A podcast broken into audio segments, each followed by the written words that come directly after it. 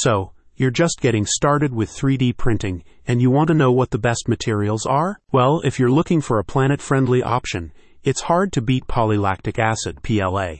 It captures detail like a champ, but left out to the elements it'll break down after a year. That's one of the main reasons it's become one of the go-to choices for modeling projects of all varieties, from D&D monsters to food containers.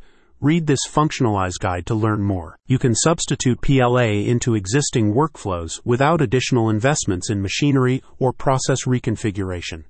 This allows to use PLA for a wide range of projects.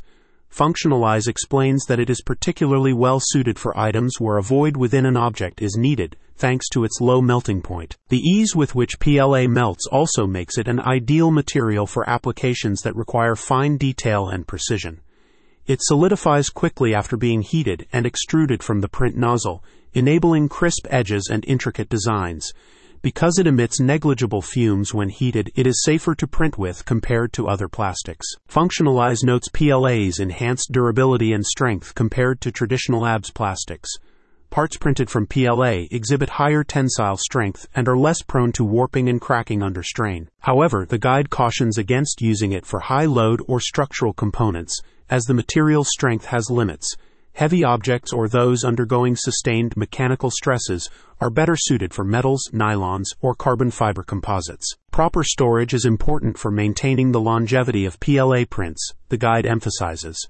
PLA prints can be prevented from becoming brittle over time through moisture control, temperature regulation, and careful handling.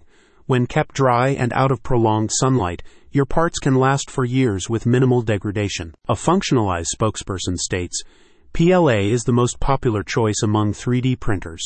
It has become a go to material for its ease of use.